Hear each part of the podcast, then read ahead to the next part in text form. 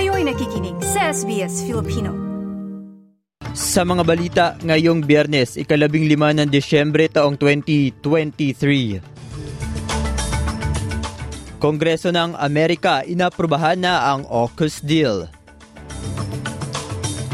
Unemployment rate sa bansa tumaas sa 3.9%.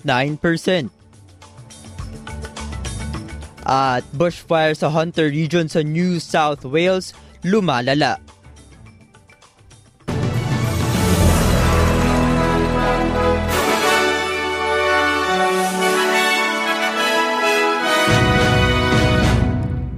Para sa mga detalye, inaprubahan na ng Kongreso ng Estados Unidos ang makasaysayang AUKUS deal sa pagitan ng Australia. Ang AUKUS deal ay Defense Industrial Partnerships ng Australia, United Kingdom at Amerika. Ito ay isang submarine deal na binuo upang makakuha at makapagtabi ang Australia ng nuclear-powered attack submarines or SSNs sa pinakamabilis na paraan pumasa na sa House of Representatives ang batas na nagpapahintulot sa Estados Unidos na magbenta ng mga Virgin-class nuclear-powered submarine sa anumang bansa. Ang panukalang batas ay isusumite kay Pangulong Joe Biden upang lagdaan at maging opisyal na batas. Pakinggan natin ang naging paliwanag ni Deputy Prime Minister at Defense Minister Richard Marles sa Channel 7 tungkol sa naging hakbang ng Kongreso ng Amerika.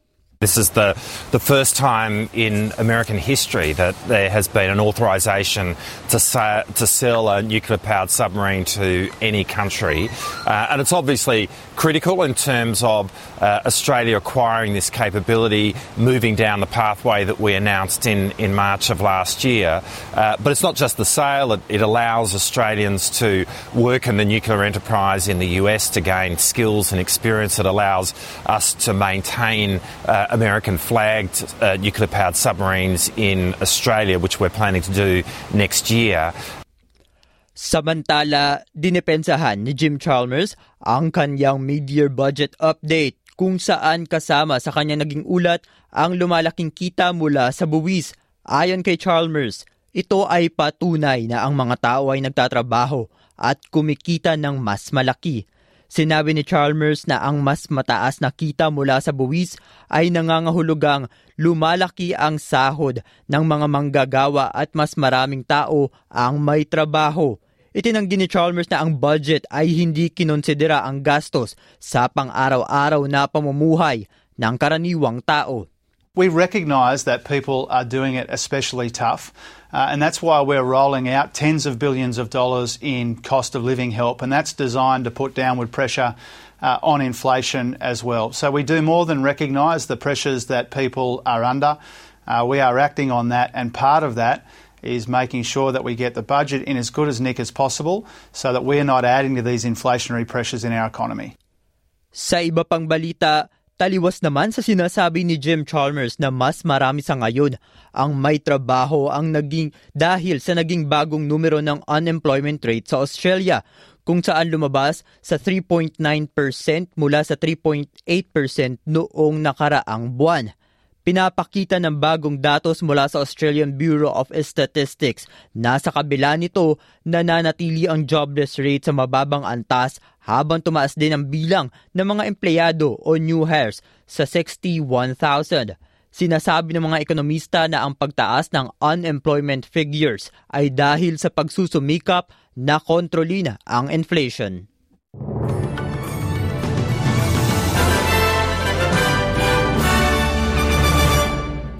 Para sa iba pang balita, nasa alanganin ang mga buhay at tahanan ng mga nananatili sa Hunter Region ng New South Wales dahil sa bushfire kung saan inaabisuhan ang mga tao na manatiling ligtas lalo na't huli na para lumikas pa.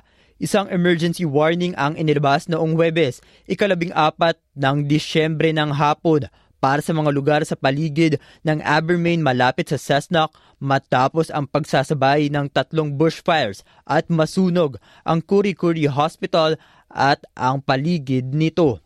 Samantala, ikinatuwa naman ni Australia Climate Change Minister Chris Bowen ang resulta ng COP28 Summit sa Dubai dahil sa isang makabuluhang progreso. Ang huling panawagan ay para sa isang transition palayo mula sa fossil fuels sa mga sistema ng enerhiya at pantay-pantay na paraan upang makamit ang net zero sa 2050 ayon sa siyensya.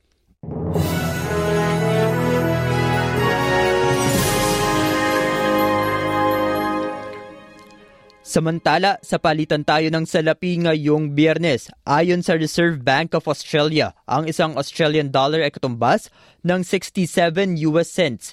Mula sa Bangko Sentral ng Pilipinas, ang US dollar ay katumbas ng 55.85 pesos at ang palitan ng Australian dollar ay 37.19 pesos. At sa lagay ng panahon ngayong biyernes, Makararanas ng mga pag-ulan ngayong araw ang mga sumusunod. Brisbane at 35 degrees, Cairns at 29, Darwin sa temperaturang 35 degrees. Posibleng umulan sa Hobart at 19, bahagyang maulap sa mga sumusunod. Adelaide at 21 degrees, Melbourne at 22, Wollongong sa temperaturang 25 degrees, Sydney at 27, Newcastle at 28, at maaraw naman sa Perth at 32 gayon din sa Canberra sa temperaturang 29 degrees. At iyan ang mga balita sa araw na ito. Para sa iba pang balita, bisitahin ang, SB, ang SBS Filipino uh, website www.sbs.com.au slash Filipino at ang SBS Filipino Facebook page. Martin Tuanyo, SBS Filipino. I-like, i-share, mag-comment, sundan ang SBS Filipino sa Facebook.